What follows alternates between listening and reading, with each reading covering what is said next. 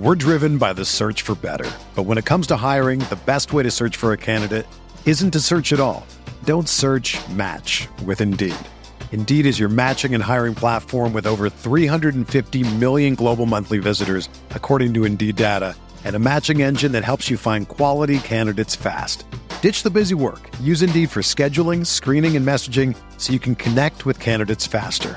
Leveraging over 140 million qualifications and preferences every day, Indeed's matching engine is constantly learning from your preferences. So the more you use Indeed, the better it gets. Join more than 3.5 million businesses worldwide that use Indeed to hire great talent fast. And listeners of this show will get a $75 sponsored job credit to get your jobs more visibility at Indeed.com/Blue Wire.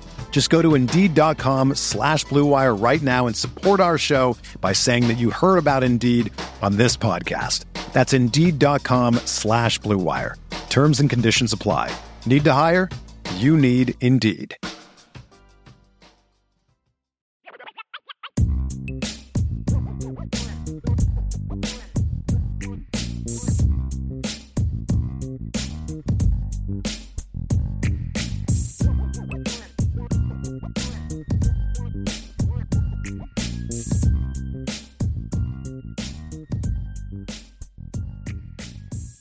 Notre Dame fans, welcome back to another edition of the Irish Breakdown podcast. That's Ryan Roberts. I'm Brian Driscoll.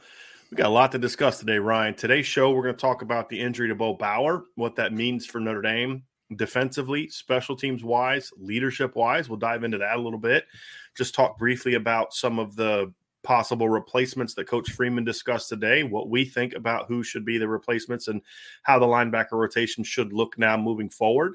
We are also going to get into our keys to victory, which is what the primary focus of this show was supposed to be. It will still be so, but we will discuss the Bo Bauer stuff first. Also want to remind people that we will have another, our last IB Nation Sports Talk show of the week will be tonight. Ryan and I will be together again tomorrow for our prediction show, obviously for Notre Dame, but also some big games this weekend. Had to call Vince last night, Ryan, because there's so many big games this week. We had to kind of break down who was going to cover which games on the Saturday IB Countdown to Kickoff show, which is from 10 to noon, and which games we would focus on. There's going to be some carryover, but there will be some games that they're going to spend a lot more time on Saturday than we will. And, of course, if you are going to be at Notre Dame on Saturday or if you're around town, about 3 o'clock to 3:30 is the range we're looking at. There's just a lot of factors that are going to play to it. But if you can get there around 3 o'clock, we're going to be somewhere over by the Dome. I will tweet out where we are, where we're going to be set up on Saturday. So we'll be on campus for sure.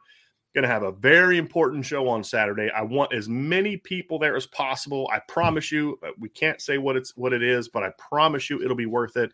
I promise you that you'll want to be there for that. There's no doubt about it. And so we will go live around 3:30. We'll already be set up. The table will be set up. Ryan will still be in Jersey, but I'll be on campus, live on location. Plan on having some special guests on the show on Saturday. We plan on breaking some news on the show on Saturday. You're going to want to be there live. Just trust me on this one. Just have a little faith in me on this one. But, we'll have more detail. You can follow me at Coach D178 on Twitter. Of course, we'll talk about it on the message boards as well, where you can find that at boards.irishbreakdown.com. It's going to be a lot of fun. I really am looking forward to having a lot of people there. I think the more people that are there in person, there's no charge. There's no cost to you. There's nothing like that. This isn't a money-making scheme. This is going to be a cool event, and I want as many people there as possible making some noise and having some fun. So, promise you that it'll be worth it to you. So if you're tailgating, if you're on campus, make sure you set an alarm to be over by the Golden Dome around, right between 3 and 3:30. So you'll definitely be part of that. We're driven by the search for better, but when it comes to hiring, the best way to search for a candidate isn't to search at all. Don't search, match with Indeed. Indeed is your matching and hiring platform with over 350 million global monthly visitors, according to Indeed data, and a matching engine that helps you find quality candidates fast. Ditch the busy work. Use Indeed for scheduling, screening, and messaging so you can connect with candidates faster. Leveraging over 140 million qualifications and preferences every day, Indeed's matching engine is constantly learning from your preferences, so the more you use Indeed, the better it gets. Join more than 3.5 million businesses worldwide that use Indeed to hire great talent fast. And listeners of this show will get a $75 sponsored job credit to get your jobs more visibility at Indeed.com/Blue Wire. Just go to Indeed.com/Blue Wire right now and support our show by saying that you heard about Indeed on this podcast. That's Indeed.com/Blue Wire. Terms and conditions apply. Need to hire? You need Indeed. If you love drinking coffee every morning, you have to check out Trade Coffee. Trade makes it super easy to get the best coffee delivered fresh from the finest local roasters around the country. Trade Coffee is a coffee subscription service that makes it so simple for you to discover new coffees and make your best cup of coffee at home every day. No fancy equipment required. Trade partners with the nation's top-rated independent roasters to send you coffee that they know you'll love, fresh to your home and on your preferred schedule. And you get to support small local businesses, which is a win-win. Whether you already know what you like or are new to specialty coffee and need some help, Trade makes it easy and convenient to discover new coffees. They'll send you ground coffee or whole beans for however you make coffee at home. My wife likes a dark roast with full flavor, and every brand we've tried has lived up to the billing. Whether it's the Big City Blend from Joe's Coffee, the Black Velvet from Atomic Coffee Roasters, or the Holmes Blend from Sparrows, every cup has not only had a pleasing aroma while brewing, but also a rich, full taste. So whether you're just getting started or a coffee aficionado looking to discover something new, Trade guarantees you'll love your first bag or they'll send you a new one for free. Upgrade your coffee today with Trade Coffee and let them take the guesswork out of finding your perfect cup. Right now, Trade is offering our listeners a total of $30 off your subscription plus free shipping at drinktrade.com/Irish. That's drinktrade.com/Irish for $30 off your subscription to the best coffees in the country. That's drinktrade.com/Irish. Let's begin with the Bo Bauer news. Obviously, Marcus Freeman announced today what we learned on Tuesday, which is that Bo Bauer is out for the season. He injured his knee in practice, and it was one that was there was a no-doubter. It was going to cost him his final season. It's a very disappointing injury for a lot of reasons. One is because it happened this week instead of last week. If it would have happened last week in preparation for BYU, Bo could have had a red shirt because Bo never actually took a red shirt. Bo played as a freshman on special teams. He played 5 years in Notre Dame because of the COVID year, but he could have technically had a chance to get a – because the injury could have then given him a chance for his traditional fifth season. Yeah. So it's a very disappointing loss for Bo. Just to begin with, Ryan, we'll get into the specifics of what's next. You know, Bo hadn't been a huge factor on defense this year outside of the goal line, but as we have seen and we saw against BYU in those goal line situations, he was very effective. He'd been very good, but he's a great special teams player. Yes. He's a much needed emotional presence on this football team.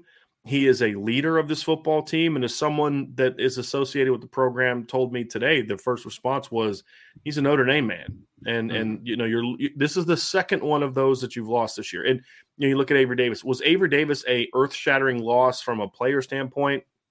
No. Is Bo Bauer an earth-shattering loss from a player production standpoint? No. Are those two huge losses from a leadership and a character standpoint? I know they're around the team and all that, but it'll be different, especially for the next couple of weeks as Bo is, you know, going to have the surgery and the rehab and all that. It's just harder to be there when you've got the helmet on, you're out there battling with your teammates. And I think more than anything, the special teams and the leadership, Ryan, is really going to hurt this team. And it's going to be a blow to this team. I shouldn't say it's going to hurt the team as if it's going to, you know, ensure that bad things are going to happen. It's a big, big loss that they're going to have to work hard to try and overcome. Yeah. I mean, Bo's a glue guy, man. Like he is on this team, right? Like he's that guy that every day during practice, every game, no matter how much he's playing, how little he's playing, what his role in the team is, you know that he's going to be there and he's going to be there with energy, right? Like that's the biggest thing that Bo Bauer has exemplified. He's a great leader on this team, a guy that is well respected by his teammates. And like you said, Brian, he's probably Notre Dame's best coverage player as far as from a special teams perspective, right? Like this kid he runs down like a bat out of hell on kickoff, on punts. Like he is that dude for this team. So really sad news to hear for a guy that has done everything that he has been asked to do, right? Did he ever develop into a great linebacker at Notre Dame? No, he didn't.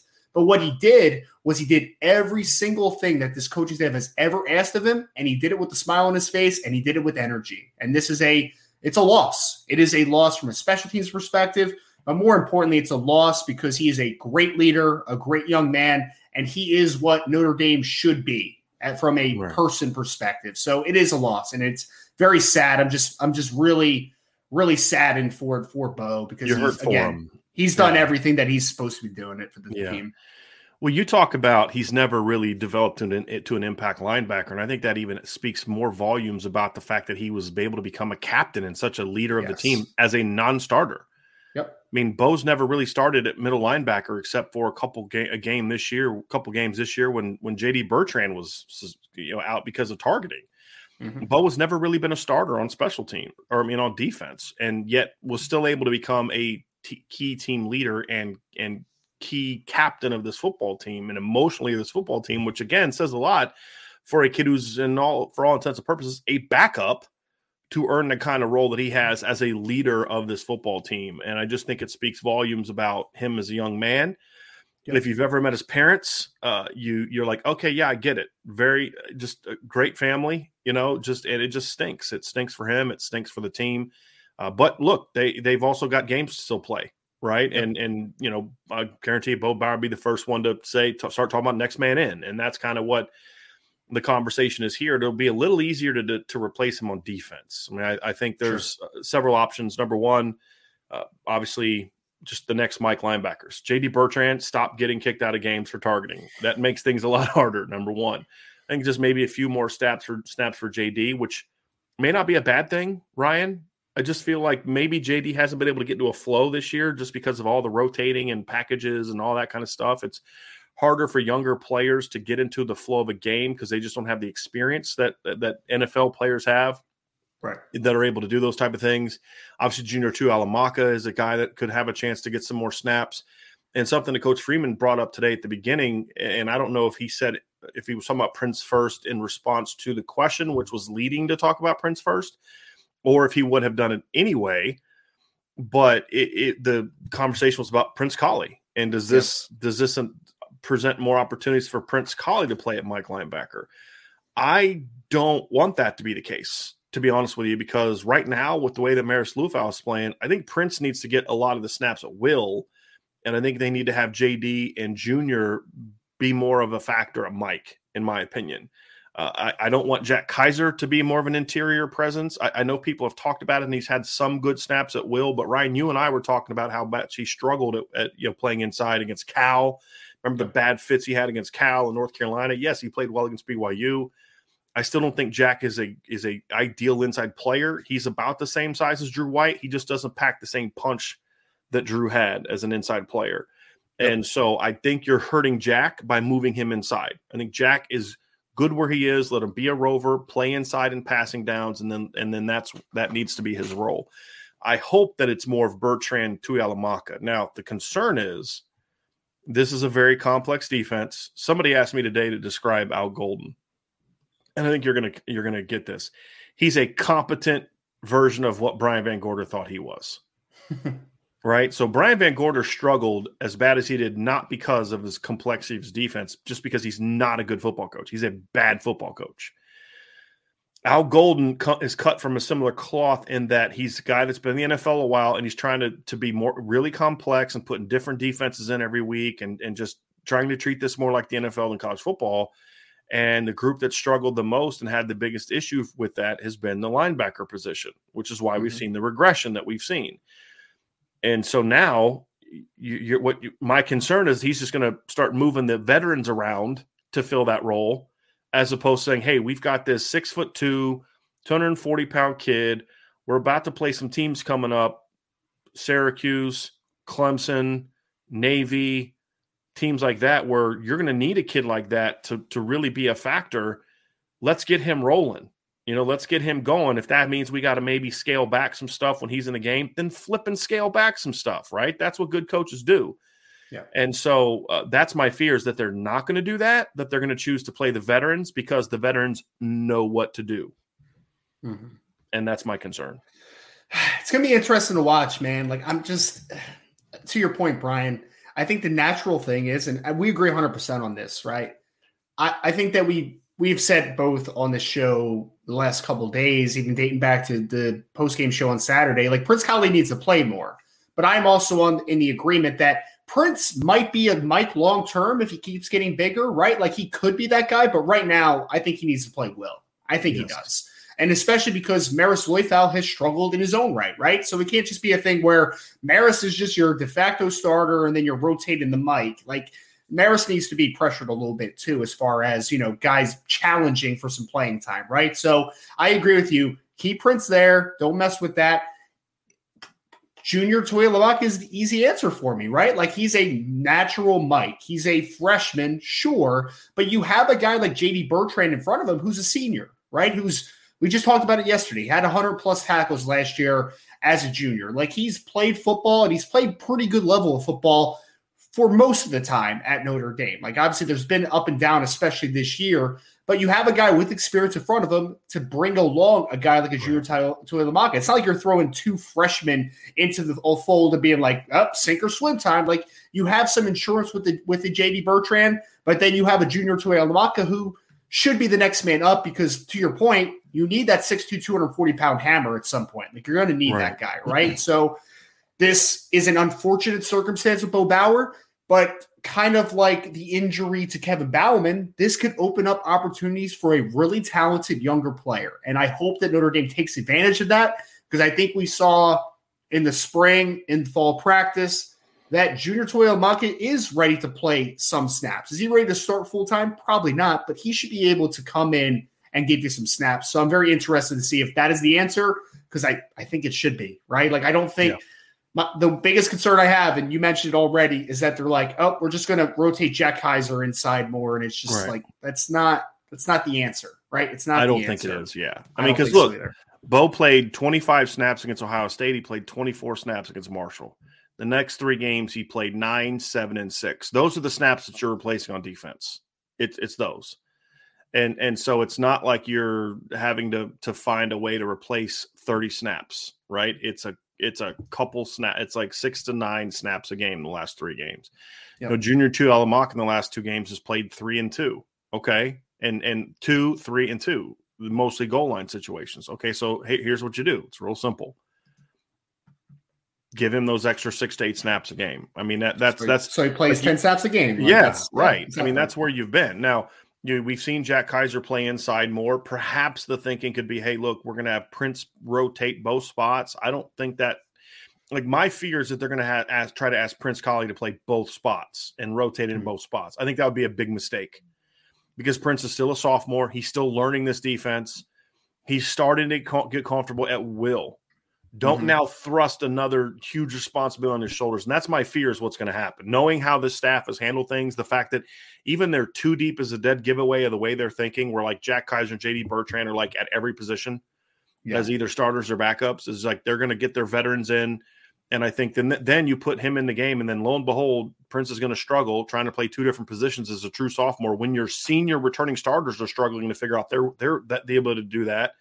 And it's just going to continue to be what we've seen all year. That's my like worst case scenario situation. And I think that's why I think it's just simple, is to let JD play Mike, let Junior play Mike, let Prince and Marist play Will, let Jack play Rover, and then let Jack – I think Jack Kaiser is the guy that probably has shown the best ability to move around and be somewhat competent at different positions, although, again, he's had his struggles this year too. You know, I think maybe you have him, because the other thing is what hurts you too is the loss of Tariq Bracy for this game. Because if Tariq Bracy was back, you know, maybe not this game, you know, you may not have done it, but in future games, you can just start playing more nickel. You know, because you can play a lot more nickel against UNLV. You can play a lot more nickel against Clemson. You can play a lot more nickel, especially against like USC and teams like that, right? To where you could then have your rotation inside being, you know, Marist and Jack at Will, and then Prince and JD at Mike, You know, something like that could be an option. But end of the day, I still feel like the best option is to let Prince continue to get comfortable at will and then let Junior get those 6 to 9 snaps a game that Bo was playing. Right. I mean, that's what I just don't see the need to start moving a bunch of guys around to take over 6 to 9 snaps. It just doesn't make a lot of sense to me. And the linebacker group as a whole has struggled this year, Brian, for the vast majority, right? Yeah. So I think asking guys to do multiple things is not the answer to making that better, right? Like you need to compartmentalize, and ask a guy to play specific roles in your defense and make them good at one particular thing.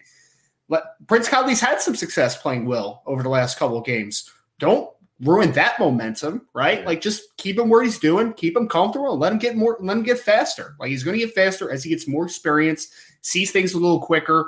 Don't mess with that maturation, because that's the one. I mean, even though it's been limited, like Prince has been a bright spot for your linebacker room in a room that has had its struggles, right? So do not ask guys to do too much. Departmentalize and create specific roles for players. I think that's how you get the most out of this team right now, or most out of the group, I should say. What's frustrating is they continue to do it even despite all the struggles. It's like they're just thinking that at some point in time the light's going to go on and they're going to figure it out. And maybe it does. Right. But I think the fact that you did that is why your linebackers play so bad against Marshall, which had a huge role in your victory. And look, there's a lot of reasons their name lost to Marshall. A lot. Sure. So I'm not trying to say this is the only reason. I'm simply saying if there's three positions on this team that if against Marshall, if just that position alone would have played better, they'd have won.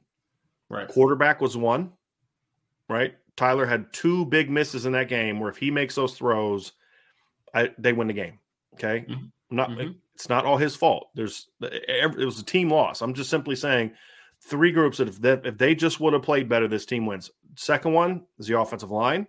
Yes. If they would have played better against Marshall, with everything else being the same, they would have won the game. And the third is linebacker. If the linebackers would have played better against Marshall, just the linebackers on defense, and just played good football, not even great football, they played bad football, they win this game because they'd have stopped the 3rd and long. You know, at their own, when they were at 15-12, they wouldn't have given up some of the long runs to Kalen LaBorne. They'd have played better football. And the reason is because they're asking these guys to do a lot. Yeah. And that's a mistake. And then they don't do the same stuff week after week. They change their defense up. I mean, Ryan, you watch the film. They're asking these linebackers to do different things every single week. And I'm not talking about adjusting to what the team – I'm talking like looks like a new defense. Yeah. You know, and that's asking a lot of a bunch of kids who really only have 1 year starting under their belt. And in the instance of Marist Liufau and Prince Kollie, very little, I mean, no starts under their belt, right? Marist had, 1 in 2020? Yep.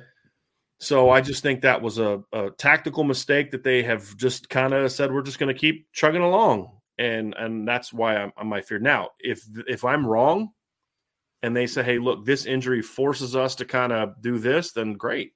That's actually a blessing. Yeah. But I just don't have optimism that that's going to be the case, to be honest with you.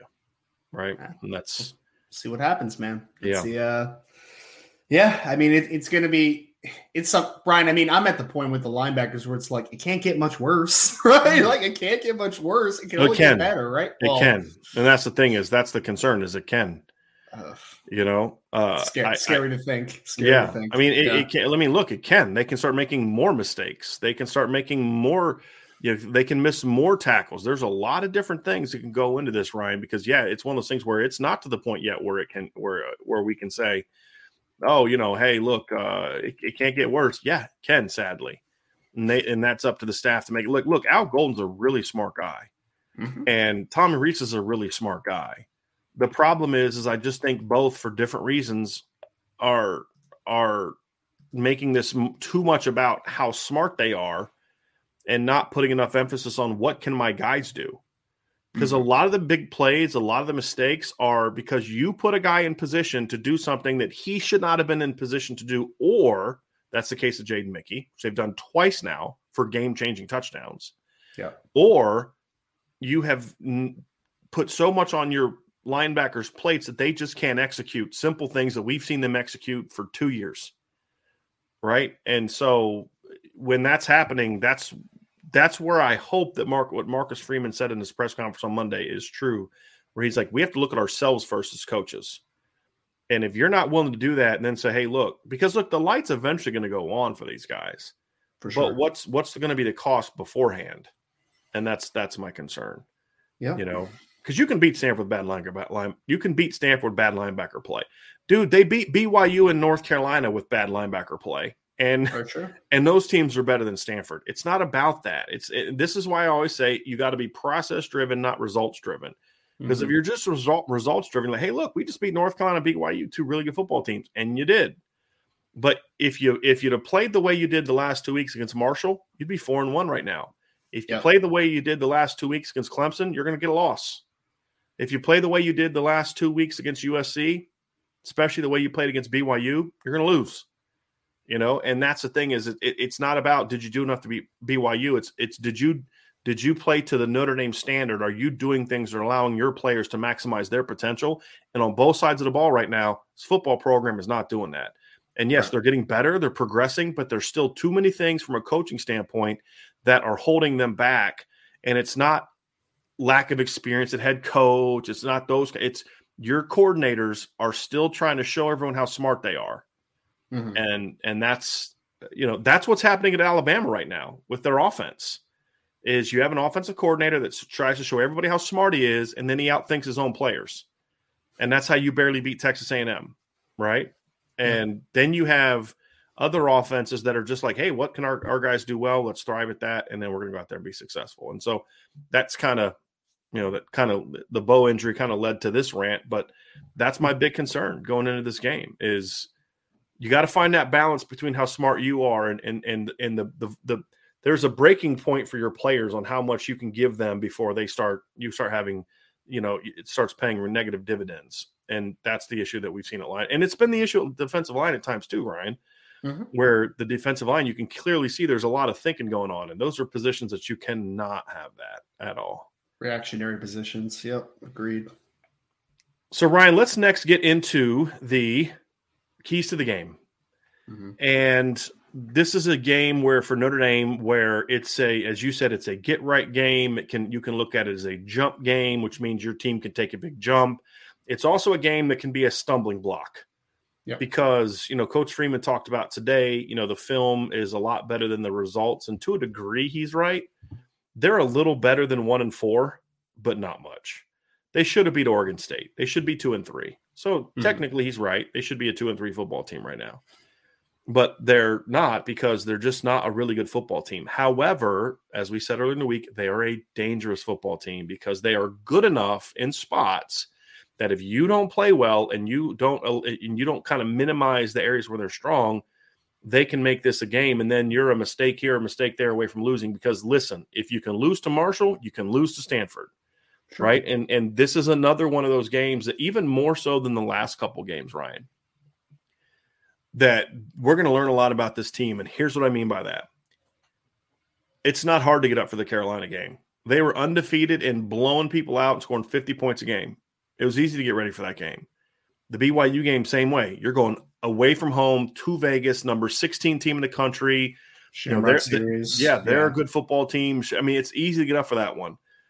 The last couple times we've seen Notre Dame get on the field against clearly inferior opponents, they didn't play well. They didn't play well against Marshall. They didn't play well against Cal. They did enough to win against Cal, but they didn't play well.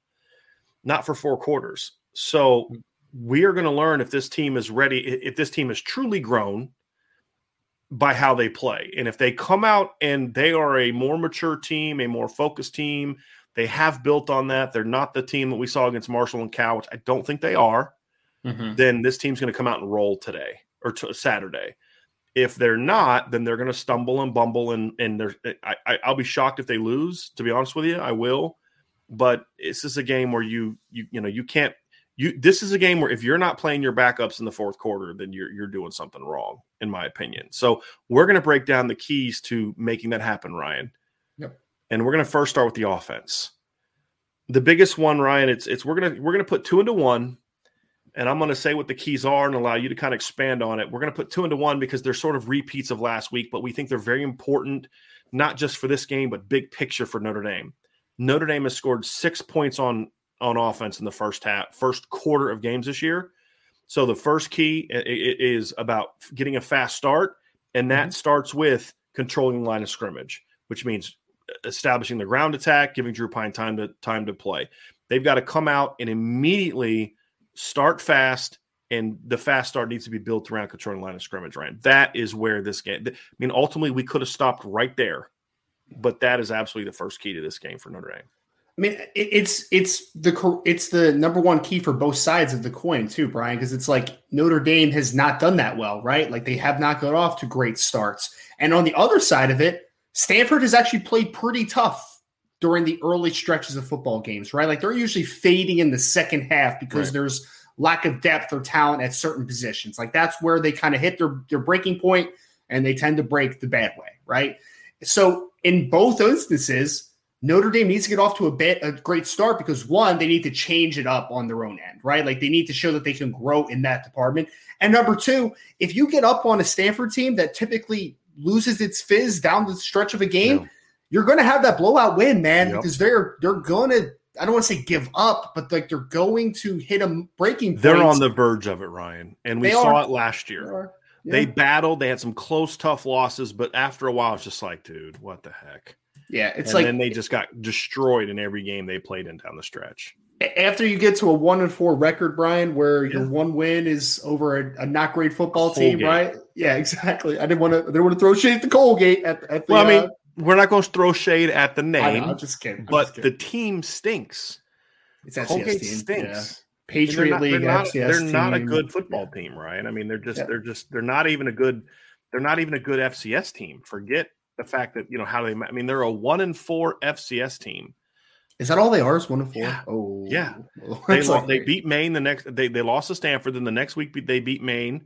Then they lost at Penn 25-14. Then they lost at Holy Cross 35-10. And then they lost to Cornell 34-10. Then they play Army this weekend. So they're about to be 1-5.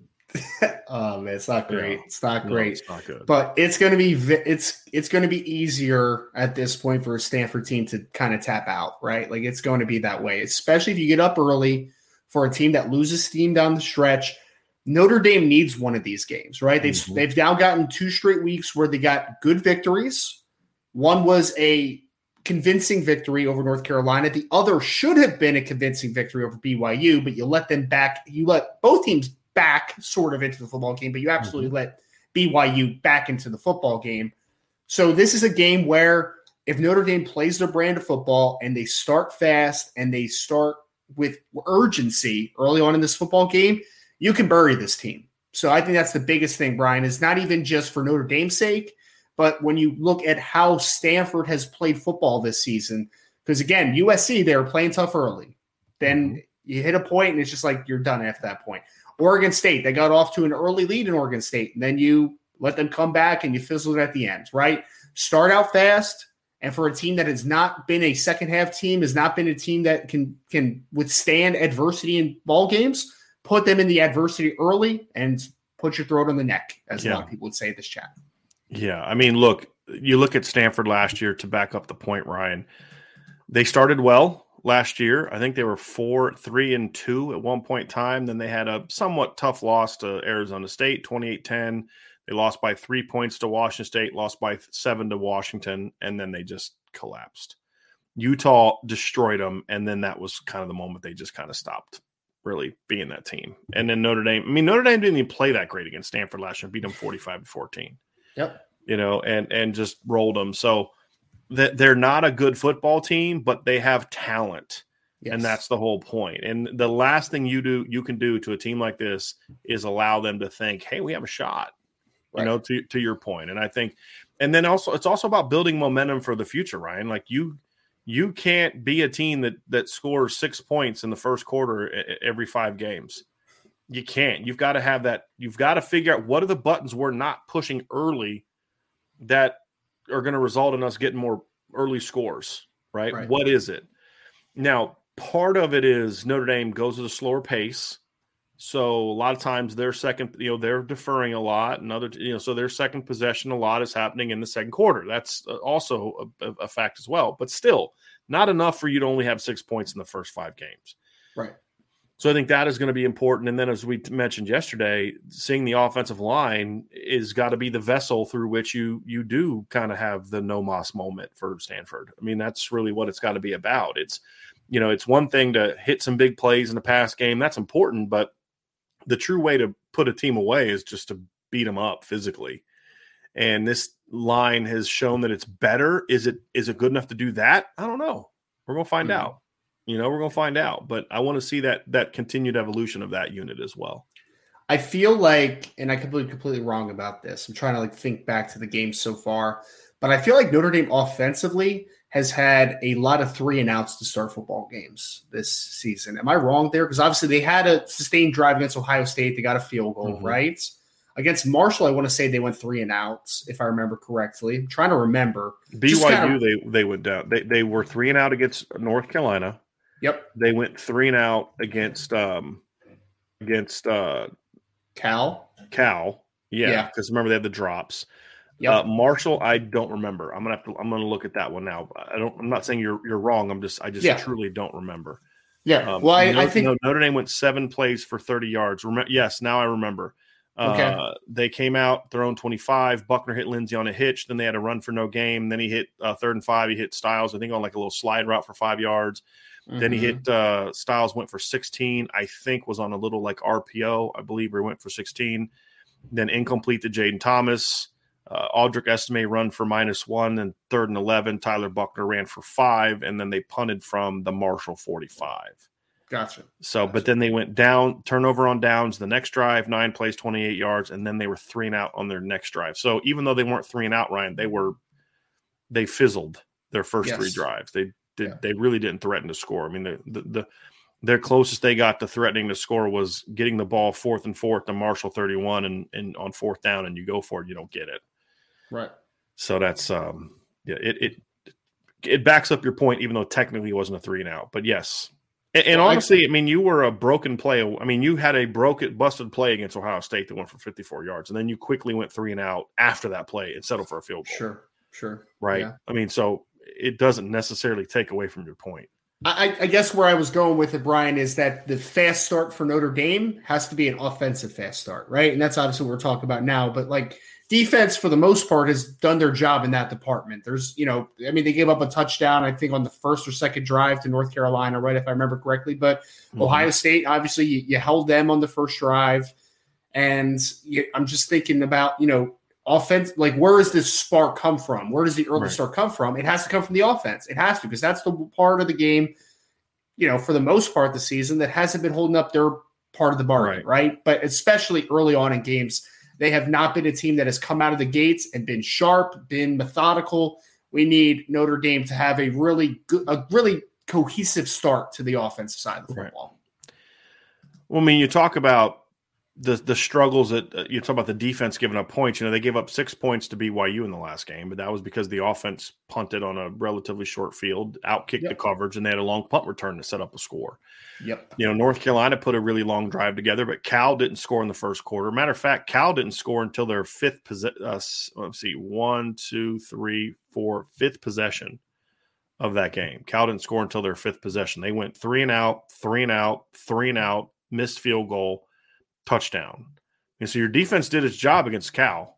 Yep. You look at Marshall, their first touchdown drive didn't come until their 3rd possession. They went 3-and-out their first drive. They went 6 plays for 19 yards and turned it over on downs on their 3rd drive, then scored a touchdown on their 2nd drive, then scored a touchdown on the 3rd drive, then 3-and-out, 5 plays and a punt, and then a field goal. So they had 9 points at halftime. To your point, the defense isn't the reason that you're 3-2 right now. Yep. The offense is. And here's the thing that's key to this, Ryan. The fast start then benefits your defense, because I think one of the issues on defense right now is I believe there's an understanding of there's a very thin margin for error. Yeah. And I think that they understand that now. In the last couple of games, that hasn't necessarily been there. The offense has kind of come out and eventually started putting teams away. But if you can start building that confidence in your defense where you're, after the first couple possessions, you're up 14-0, all of a sudden the defense starts saying, hey, our offense came to play today, and it fires up the outside of the ball too. So there's just a lot of reasons why starting fast is important for Notre Dame. Point number 2, Mm-hmm. Notre Dame has a significant speed advantage against the Stanford defense, and they need to utilize it with their game plan and their execution. This manifests in a lot of ways, Ryan.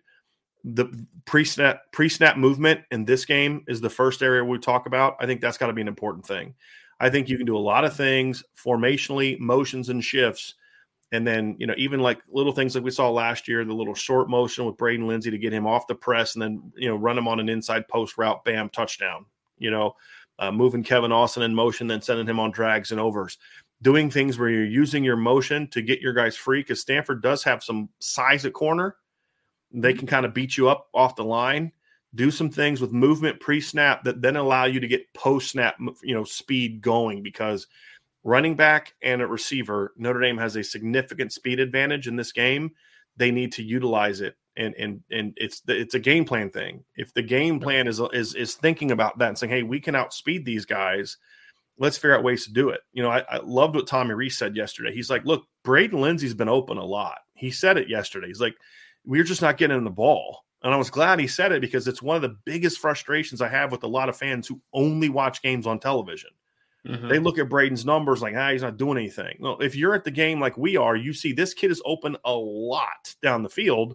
The quarterback's just not looking for him. Well, okay, then start doing more things as the, you know, as the offensive coordinator to get him in position where it's easier for the quarterback to see him.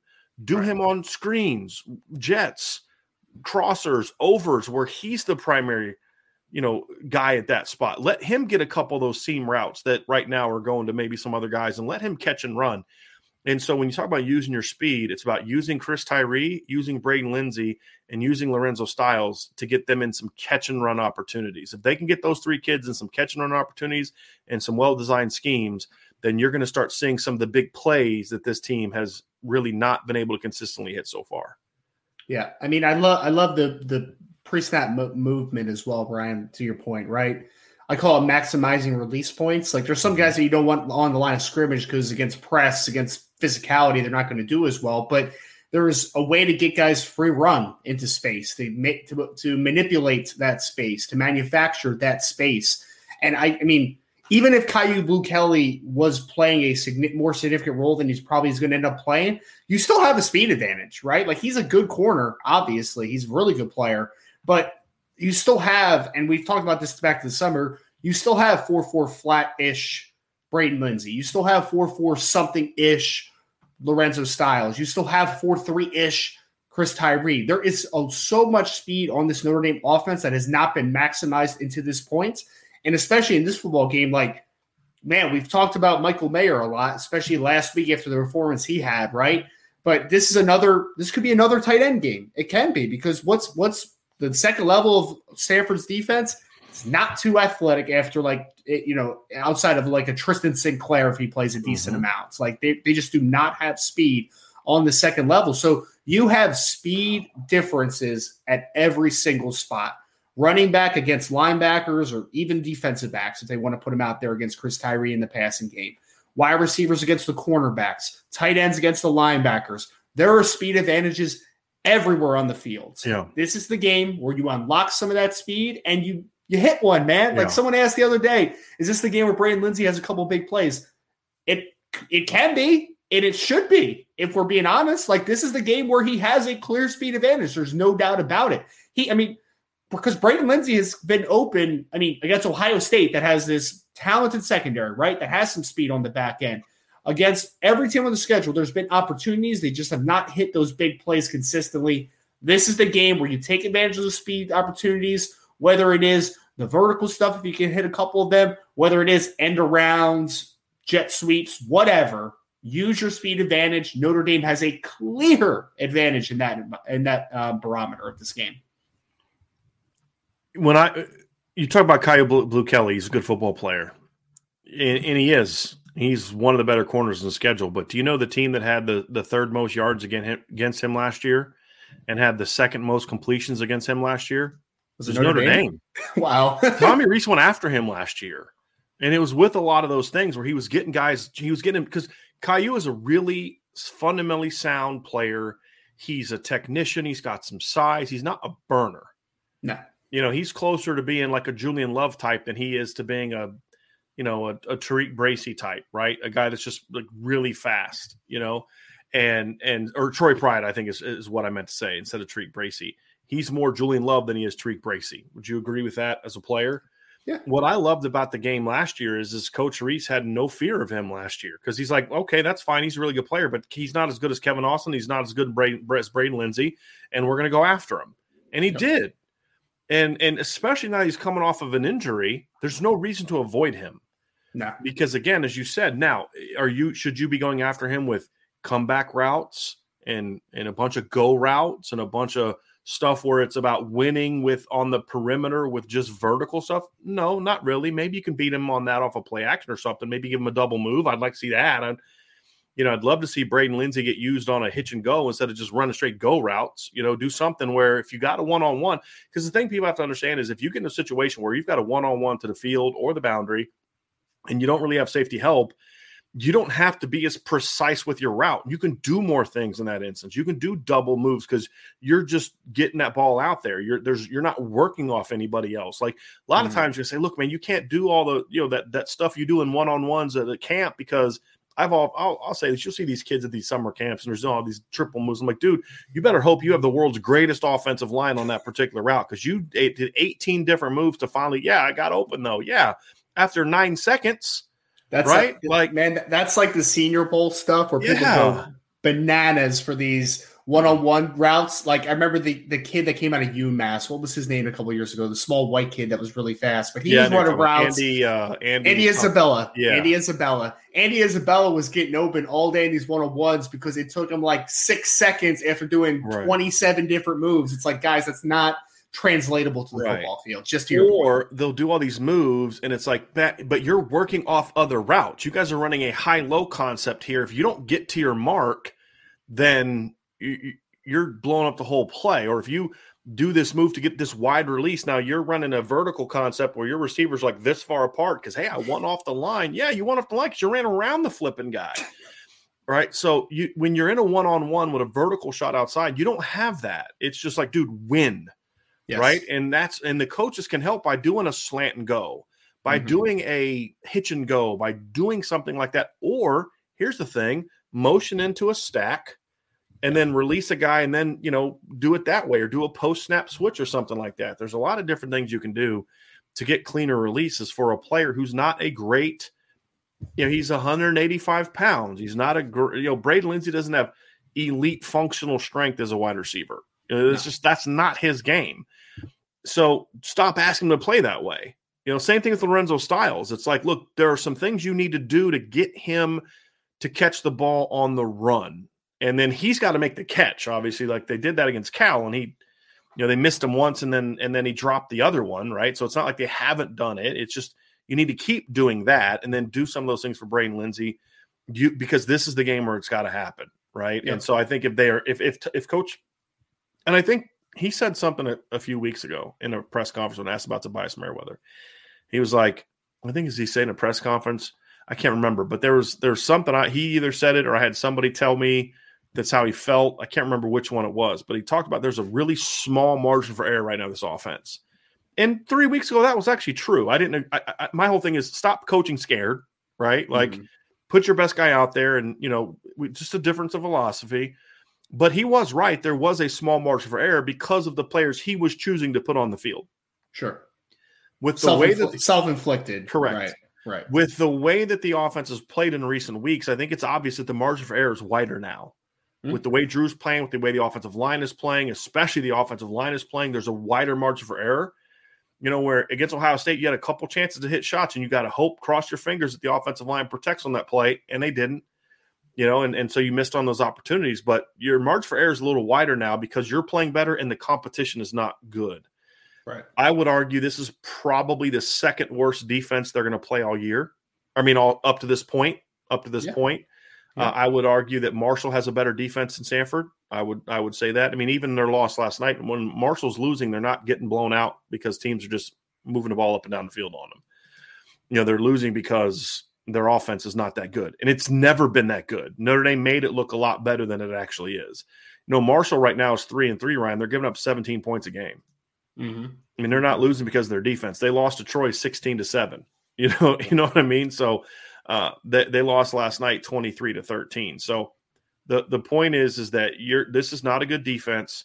This is a great opportunity for you to get your receivers involved in the game. You have to get your receivers going to where they can be a legitimate threat, and this is the game for that. The speed advantage they have in this game is clear. Mm-hmm. Take advantage of it, right? And so, yes, I need to see him run the football, establish the run, keep building on the run, but don't just – it's just like the game a couple weeks ago, Ryan, against North Carolina. Don't just play bully ball because you can. Right. And he didn't do that. He did a great job. I thought it was one of the better games he's ever called against North Carolina, especially when you consider it's your, first year starting or your starting quarterback's first road game. You're playing a high octane offense. I liked what I saw from him in that game. I want to see something else. I thought he was aggressive in that game. I thought he schemed the heck out of North Carolina's defense. I want to see that again against Stanford. And if he does that, I think this team puts up a ton of points. And Ryan, there's really only a couple more keys that are really easy. One is obviously big picture. You got to keep building momentum for this offense. This is a unit that's coming along, but it's not there yet. They beat up a really bad North Carolina defense and left a lot of points on the board. They did well, relatively well against a solid but relatively average BYU defense and didn't maximize their opportunities. Again, left points on the field. This is the game where you've got to take that next step, not leave points on the field, finish off drives, start fast, finish off drives, all that stuff. It not only works for this game, but it builds you some momentum for moving forward, and that's important. And then the fourth one is, here's how Stanford beats Notre Dame. They turn the ball over. Ugh. That's it. I mean, to me, that's it. Stanford's not going to out-talent or out-execute Notre Dame for four quarters. I think the only way they can win this game is if Notre Dame just turns it over. Just makes mistakes. And that's what costs them against Marshall. And just turning the ball over, giving them short fields, giving them points off pick sixes. That's the stuff you got to avoid. And especially against a defense that is almost is even worse. Well, I say even worse because they force more turnovers, but it's as bad as your defense is at forcing turnovers, but for different reasons. They just don't have playmakers. They've forced two turnovers all year. Yeah. You can't turn the ball over. You got to play clean. And I mean, you want to play clean every game, right? You don't want to turn the ball over, but especially, and I look at this, Brian, it's you need to run the football really well. You need to not turn the ball over turn the ball over at all if you're Notre Dame, or at least very, very limited in that regard, because it's what Stanford doesn't do well, right? They don't force turnovers. They don't stop the run effectively. So this can't be their get-right game. We keep talking about it being a get-right game for Notre Dame. It also can't be a get-right game for Stanford's defensive woes. That's the biggest thing. It's what they do bad, leave it there. Don't let them get better at something that they are very bad at this moment.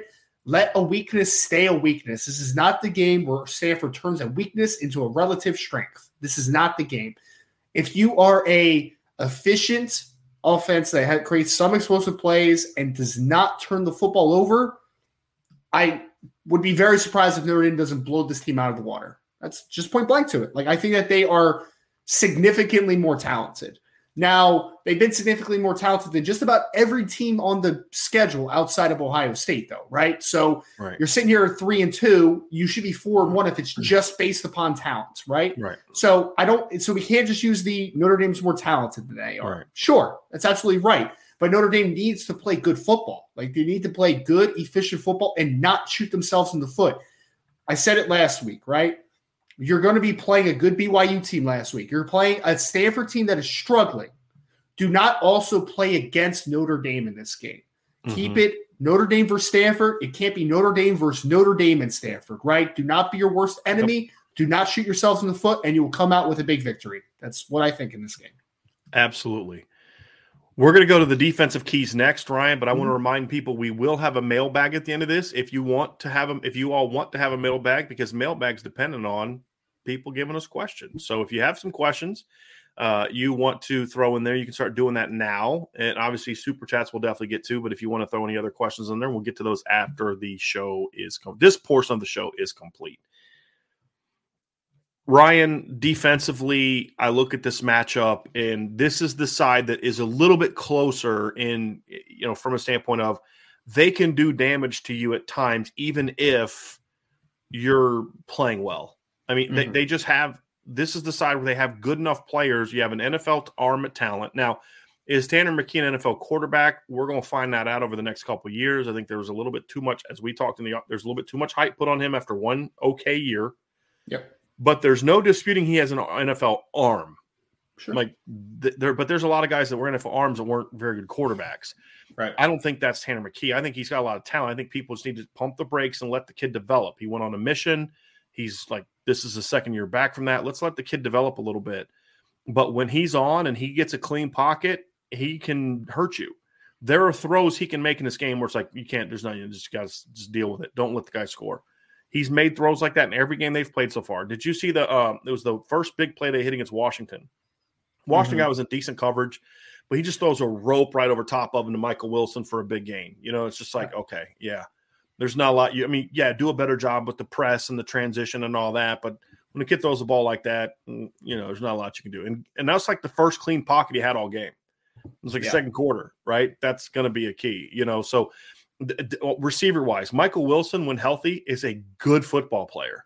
100%. The way they're using Elijah Higgins is really smart. He's a weapon. Ben Urisek's a really good football player. You know, there are some guys. Bryson Tremaine is a big – he's not a great receiver, but he's big and he knows it, and they can use it. So, you know, there's guys that can hurt you if – no matter what. I mean, you could defend it perfectly and they're going to hit a couple plays. I get that. They've done that every game, Ryan. They did that against USC. They did that against Washington. They did that against Oregon. They did that against Oregon State. So they're going to hit their plays. You know, you're probably not going to shut them out, right? That would be a shock. They're going to score a little bit, you know, at least a little bit. So the cleaner you play, the better chance you have at this being a blowout. But this is the side of the ball where if you're making mistakes, they can hurt you even more. And when we talked about turnovers being a key for the Notre Dame offense, it's because you don't want to give this offense more chances and chances on short fields because they can hurt you. Yep. So with that in mind, there are, to me, four keys to victory in this game, Ryan. And the first one is a similar theme. You've used it almost every week so far because it's really important when you're playing a passing football team that's not great at running the football or a passing football team that is running the football. It's key no matter what. And the first one is, Ryan, they got to shut down the run game. First and foremost, make Stanford play with one hand. Well, my same point that I used on the offensive side of the ball, Brian, I'm going to use on the defensive side of the ball, right? It is a weakness for Stanford right now running the football. Since E.J. Smith has gotten hurt, it has been very bad. I mean, what was it, 101 yards a game right about since E.J. Smith has gotten injured? Last year, it's pretty mirror image to what they're doing since E.J. Smith went down with the injury. So Stanford's not a good running football team. Their offensive line has not been playing very well, and they don't have a game-breaking weapon in the backfield at running back right now. They have just a couple solid backs. So if you're Notre Dame, don't let this be the game where a weakness becomes a strength. Like, it's very easy, man. Like, if this is a game where you keep Stanford what they typically have been doing as a running football team and you make them one-dimensional and make Tanner McKee try to beat you, you feel good about it, right? You feel good about it. Even more so than the last three big-time quarterbacks they've played, Ryan, because he can't move. Yes. And that's why it makes it even more important in this game. No, you're 100% right. Because, I mean, Drake May is going to make some plays just off of being a good athlete and being as good a quarterback as he is, right? Like, to your point, Jaron Hall is going to make a couple plays because he's a good improviser and can work outside the pocket. So it's a fantastic point by you. And I would argue that the four of the five best throws that C.J. Stroud had against Notre Dame were out of the pocket. Fading to the left, out of the pocket. With the exception of the touchdown pass to in the post over the middle, outside of that, the biggest plays he made in that game were out of the pocket. Yep. Tanner McKee's not beating you out of the pocket. No, and he's especially not beating you. Well, let me rephrase.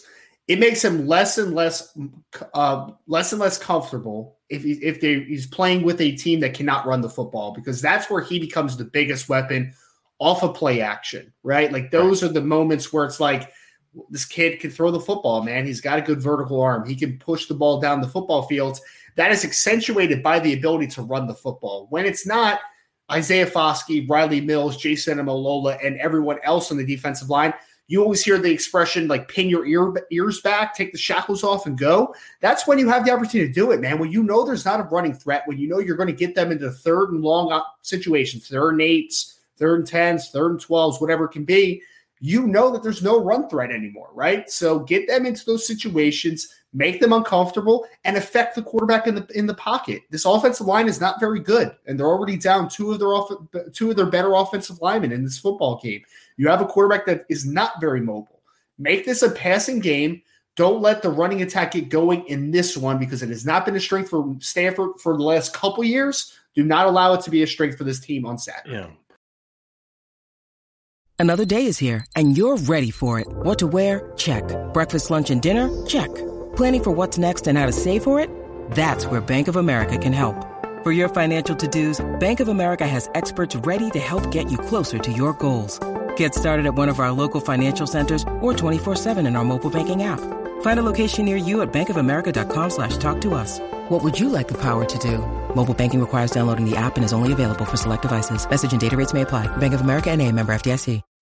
When you need mealtime inspiration, it's worth shopping Kroger, where you'll find over 30,000 mouthwatering choices that excite your inner foodie. And no matter what tasty choice you make, you'll enjoy our everyday low prices, plus extra ways to save, like digital coupons worth over $600 each week. You can also save up to $1 off per gallon at the pump with fuel points. More savings and more inspiring flavors make shopping Kroger worth it every time. Kroger, fresh for everyone. Fuel restrictions apply. I mean, you've got to dominate it. I mean, because to your point, Ryan, is if you're dominating the run game with your front and your mic, and then what to your to I'm elaborating on the point Ryan made, because now your safeties don't have to start peaking when they're doing that slow mesh, right? They don't have to worry about dragging that out. Like, oh, okay, what do I do? No, my guys got that. I'm playing cleanup if I see the back declared, but right now I'm playing this. I'm playing this outside. You know, it's like Stanford's version of RPOs. You know what I mean? Like it actually is RPOs. It's like, it may look like play action. Some of them are play action, but some of them are RPOs. He's going to ride that sucker. And if you, as soon as you commit, he's pulling it and throwing that post or that deep end behind it, right? They're going to do that. And he's got the arm to execute those plays. If you're dominating the run game, then fine. I mean, try and run it, you know, because we want you to hand the ball off. We don't want you to pull it and throw it. So go ahead. Go ahead and throw it because you're going to hand it off to him, and then our mic's going to come and clean it up, or our three technique's going to smash somebody and blow it up, or we're going to set the edge. And, I mean, that's what you want them to do. What you can't allow to happen is your safeties have to be factors in the run game because your box isn't getting the job done, and now all of a sudden he's banging some plays behind you because I don't think Stanford is good enough to consistently move up and down the field on Notre Dame. I agree. Neither team that beat Notre Dame was good enough to do that. Ohio State wasn't good enough to do that. They scored 3 touchdowns in that game, right? They missed a field goal. Maximum would have had 24 points. Marshall wasn't good enough to consistently do that. One of their touchdowns came off of the Notre Dame offense. I mean, really, you've had one opponent score more than 21 points on the defense alone. And what I mean by that is, so BYU scored. Well, even I don't even have to make caveats. You've only had one team score in the 20s on the defense. Marshall only scored 19 points, period, on the defense. Their 26 points came because of an offensive touchdown or like a defensive touchdown. Then Cal only scored 17 points, and then BYU. Right. So the only team that's really done anything like that came down to it was North Carolina scoring some garbage touchdowns late. It was 38-14. Game was basically over. Right. And so this is a team, in my opinion, Ryan, that, you know, when they've gotten in trouble, it's because of the run game struggling, and then you're able to make some big plays down the field. Yeah. Right. And so if you can shut the run game down, play clean football. The point I was making is no team has gone up and down the field on them consistently. North Carolina's points were off big plays. North Carolina had one long scoring drive in that game, meaning like a methodical 6 to 8 play drive at one. That was the opening drive. And that was the point I was making. BYU's first touchdown came off of a punt. Yes. You know, they put one touchdown drive together because their other touchdown came off of a 53-yard pass. Right. So that's the point is teams just aren't consistently moving the ball up and down the field on Notre Dame. And so you've got to be able to limit those big plays. And you do that by making them one dimensional. And then part of this leads into part two. Part of making them one dimensional is you're dominating with the box. Because if you're dominating the run game with the box, it's an easy transition to pressuring the quarterback. We saw that against North Carolina.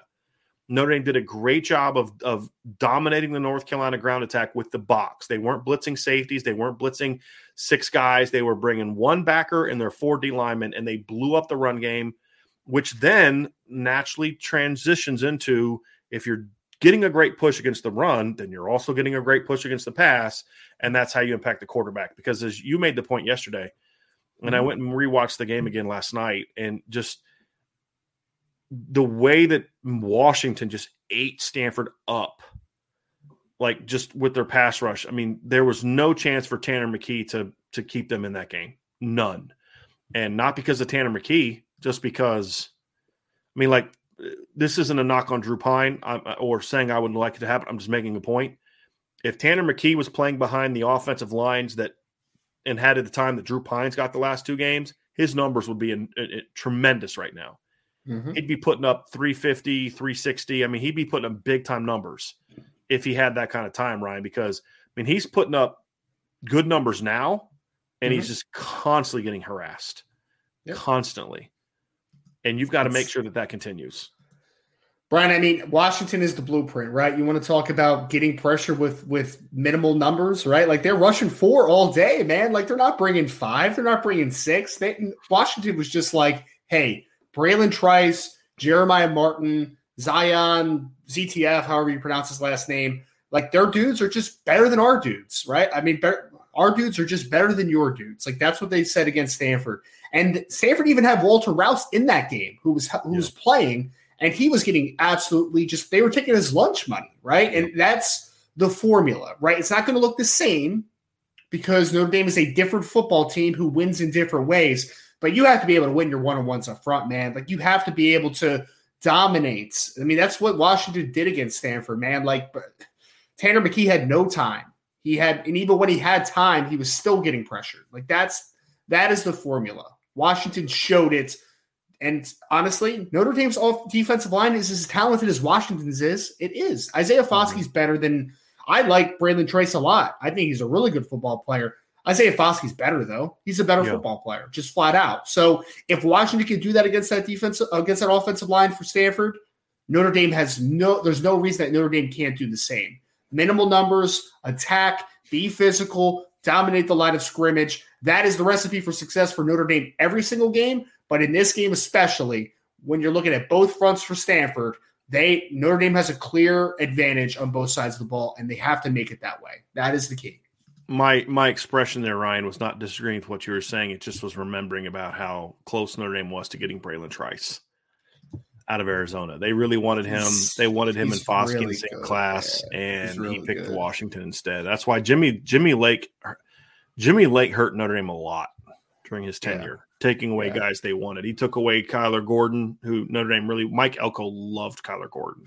He wanted him so bad. They wanted Bralen Trice, Asa Turner. Now, Asa Turner hasn't panned out, but Kyler Gordon was really good, and Bralen Trice has been really good this year for them so far. So, you know, he played six games. He's got seven tackles for loss, 4.5 sacks.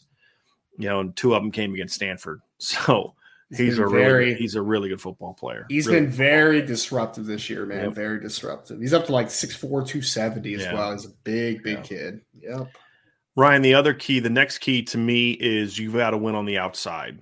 Mm-hmm. And the first place we mean this is in the pass game, right? You cannot – look, Stanford will hit – they're going to hit a couple throws on the perimeter. They will. Sure. They're going to win a couple jump balls.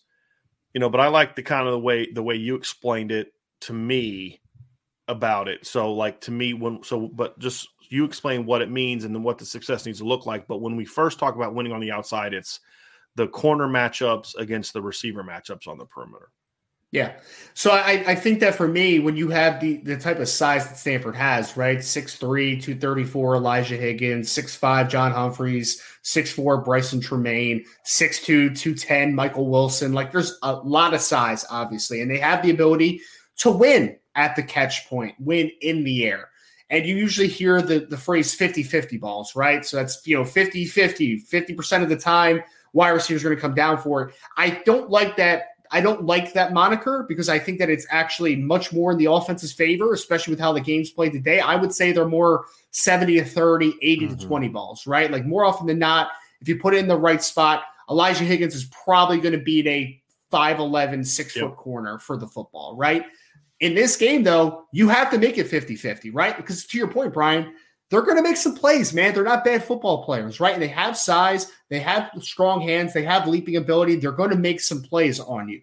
But if you make it closer to 50-50, where Notre Dame's able to counteract and limit their impact in those regards, because I do think that if Notre Dame gets a decent amount of pressure on them, Tanner McKee's going to have to let that ball go early. And if you're letting that ball go early, that says, like, hey, he's probably just putting it up in a general spot and letting a guy trying to go get the football. So limit the impact. Make it a more 50-50 contested catch or better. I mean, if you make it better, then you're going to blow this team out because that is where they have the clear advantage, not clear advantage from a talent perspective, but clear advantage from a length perspective, from a size perspective. Their wide receivers are always going to be bigger than Notre Dame's cornerbacks. Can't change that, right? But what you can change is the results. And if your process is good, if you play through the hands, you play physical, you're competitive, if you can keep it to 50-50 or better in Notre Dame's favor, then they're going to have a hard time moving the football because that is where their advantage is. It's what that's been their offense all year. I mean, well, let me rephrase. Since E.J. Smith went out, that's been their offense. That's been their only offense. To me, there's four ways to stop this from being a 70-30 proposition. Number one, the pass rush. So we talked about. Yes. Now, that doesn't mean sacking them. It can also mean it's like they didn't sack Jaron Hall the first play of the game. What was Stanford trying to – or what was BYU trying to do on the first play of the game? Hey, we see a 5'10" corner out there against our 6'+ corner or receiver, and so we're just going to drop back, take shot.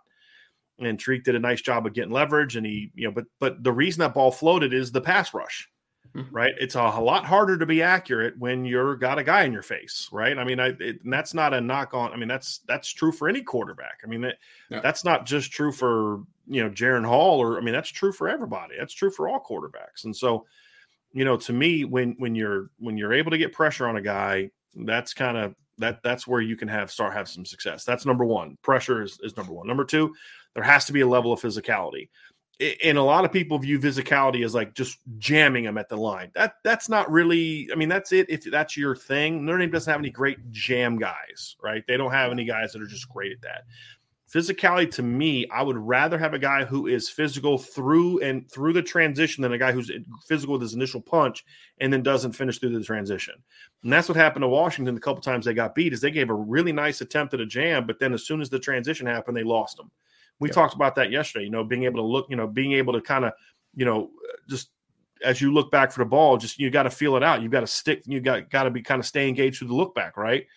And the same thing here is like you got to be physical through the transition when you're going. Don't lose him. Keep a hand on him because then it makes it harder for him to, number one, be in position. You can get that guy close to the sideline where he catches that ball on you, but he steps out of bounds. Right. Because you're not letting them get clean. And yes, the press can do that, but make them go wide with their alignment by being more up in your coverage, which is what I like about playing maybe more cover 2 type of looks, even if you're going to rotate out of it, but playing more cover 2 type of looks, make them go width to get around you, number one. But then if you're also physical through the transition, you leave them a very, very small window to actually get in bounds because the key isn't always breaking up the pass, Ryan. The key is, he caught it on you, but he caught it out of bounds. And so that's the key. So number one, the physicality. The other part of this that's very important is leverage. And I think what you can't do is you can't get ahead of the receivers. Right? If Tanner McKee's going to beat you because he dropped 15 dimes over the top, 40 yards down the field that you couldn't defend, okay, more power to you, kid. What you don't want to let him do is get easy 20-yard gains because you get too far ahead with your leverage, and then you let him just complete those easy back shoulders. What you can't do is if he's going to beat you on 50-50 balls, it has to be over your head, up and over your head. That's a much lower completion rate pass than a back shoulder where he's able to actually turn his hips and you're out in front because you've lost leverage. So I think leverage for corners is very important, especially if you're also able to be physical through the transition. And then the final piece is finish. Yeah. And this is especially true for Cam Hart and Benjamin Morrison who have a little bit more length, right? As they're bringing that ball down, punch through it. And you may only knock a couple out, but if you can knock a couple out there, but then force a couple incompletions because you had good leverage, force a couple incompletions because the guy didn't have enough room in bounds, and then you're going to force a couple completions, you know, some incompletions because of the pressure. All of a sudden, you just start adding up all those incompletions, and the efficiency is gone. And that's the key, right? Yeah. And so those are the four keys to me to winning on the outside from a defensive standpoint. And then, of course, you could add in, like, there's times where you have help over the top. Those are all important things.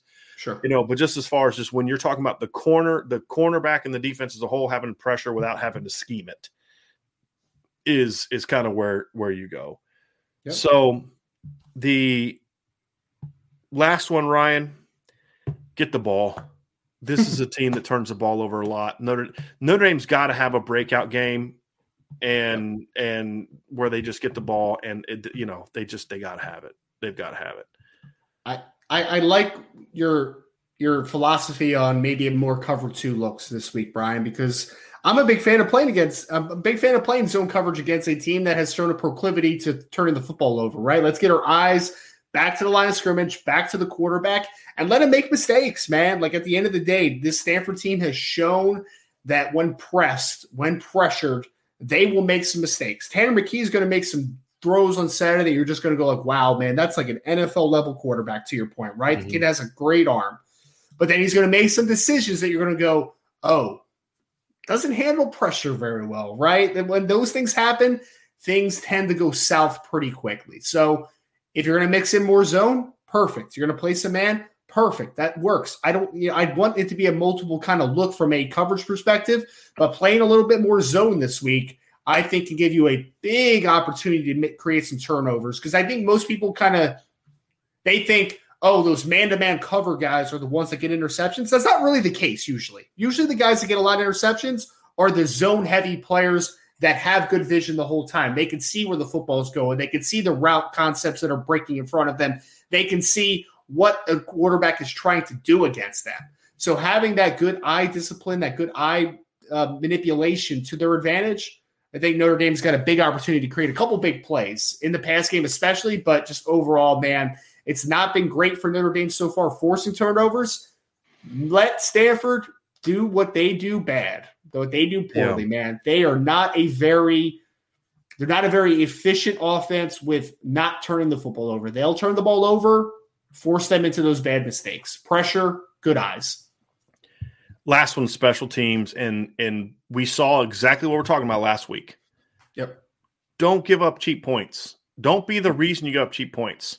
You know, we talk a lot about the mistakes of the defense and the missed opportunities by the offense, but the reality is BYU's first touchdown came off of a bad punt return coverage, you know, and you've got to do a better job there. Lorenzo Styles got to do a better job getting off the block, right? You've got to have better discipline. You can't outkick the coverage. If you're going to kick at 65 yards, you better kick it high in 65 yards. Not a line drive where a guy catches it and there's not anybody within 15, 20 yards of him. That's not good, right? Oh, great leg. Yeah, okay, that great leg just cost you 50 yards. He's trying to break the Notre Dame average record, okay? Yeah. He's trying to break it. Yeah, that's fine. Break the Notre Dame, you know, what's the gross net punts. Yes, net punt, right? The net punt, yes. Set the net punt record. That's what I care more about. Right. Yep. And that's something Jay Bramlett was pretty good at. Jay didn't have a great leg, but at Notre Dame and he when he was consistent, you just didn't get a lot of returns on Jay Bramlett. You know, I mean, that was the thing is because he just get it high and it'd be like a 41-yard punt, but the net was 41 too because they were fair catching it. And that's something that John Sott's been very good this year. There's just been a couple times where it's like, you know, hey man, like get a little bit more air on that sucker. Lose 10 yards of distance because you got more hang time. And that's going to be a key. I feel like Tyler Newsom was really good at that, wasn't it? I feel like his net average his net average was good because they had great coverage. Yeah. And he kicked that sucker super high, but he would also just kick one where not only would he outkick the coverage, he'd outkick the returner. I mean, that's the difference between with John Sott and Tyler Newsom is John is way more consistent than Tyler, but Tyler had a bazooka for a leg. Yeah. But the reason he hasn't really been able to stick in the NFL is because he had a very inconsistent leg. You know, where like sometimes he'd kick a 65-yard line drive that you can return. The other time he'd kick it 65 yards and it just would go over your head and then just roll for like a 75-yard punt. And it's like, okay, that's a great job, right? So, you know, but when Tyler Newsom was right, he could kick it 55 yards with great hang time. Yeah. And you just get down there and, you know, it helps with your net punt average. But he was just really inconsistent. Like the Clemson game in 2015, just backed up, kicks it out, goes like 10 yards, and they get the ball at the 25-yard line going in. You know, he just would have – and then the next time he'd kick it, it'd go like 80 yards. You know, it was really inconsistent. But I liked Tyler Newsom because he was a tough kid. You know what I mean? Like, he was a tough – I mean, he'd go down and make a tackle. He worked hard. He was a pretty good athlete for a punter, man. He was. But you just got to play clean on special teams in this game. It goes back to kind of what we said in the last point on offense is don't make mistakes that make mistakes that let an inferior opponent stay in the game or possibly pull off an upset. Right. That's the key. You can't do that. You can't do that. Yep. Don't shoot yourselves in the foot, man. That's what happened last week, to your point, right, Brian? Like, you gave up that punt return, and Notre Dame's defense even played tough after that, man. Like, you didn't score until a fourth and goal, right? So, I mean, questionable fourth and goal. Yes. Or maybe might have been able to throw some flags on that play on the offense. Yes. You know, let's be honest. Yep.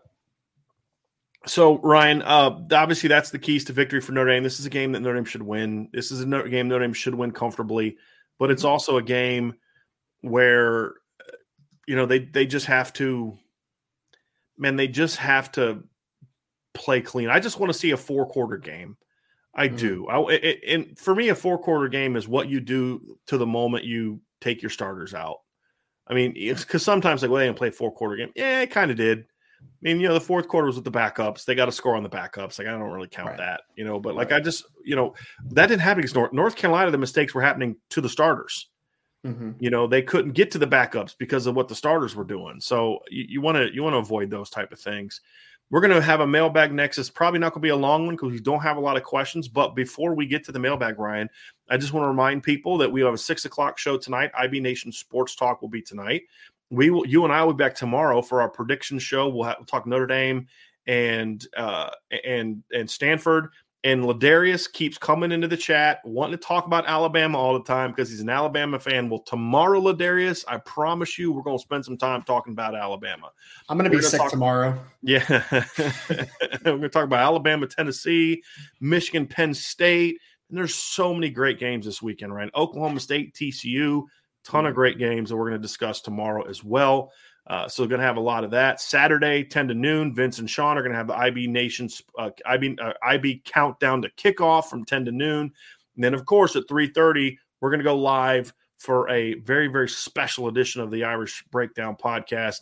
We are going to want as many people that are at the game, tailgating, in town, whatever the case may be. You're going to be there. We're going to be over by the administration building, which is the Golden Dome. So you're going to want to come find us. We won't be that hard to find. Because you're going to want to be there for the special announcement that we have planned for Saturday. So I've almost slipped up on it like 4 times in the last couple of days. So I got to be very, very careful. So you're going to want to check all that stuff out. And, of course, hit the like button, hit the subscribe, hit the notification bell, share the podcast. Also want to give a heads up to people. We have officially removed PayPal from all of our platforms. If you are currently a PayPal member, please reach out to me.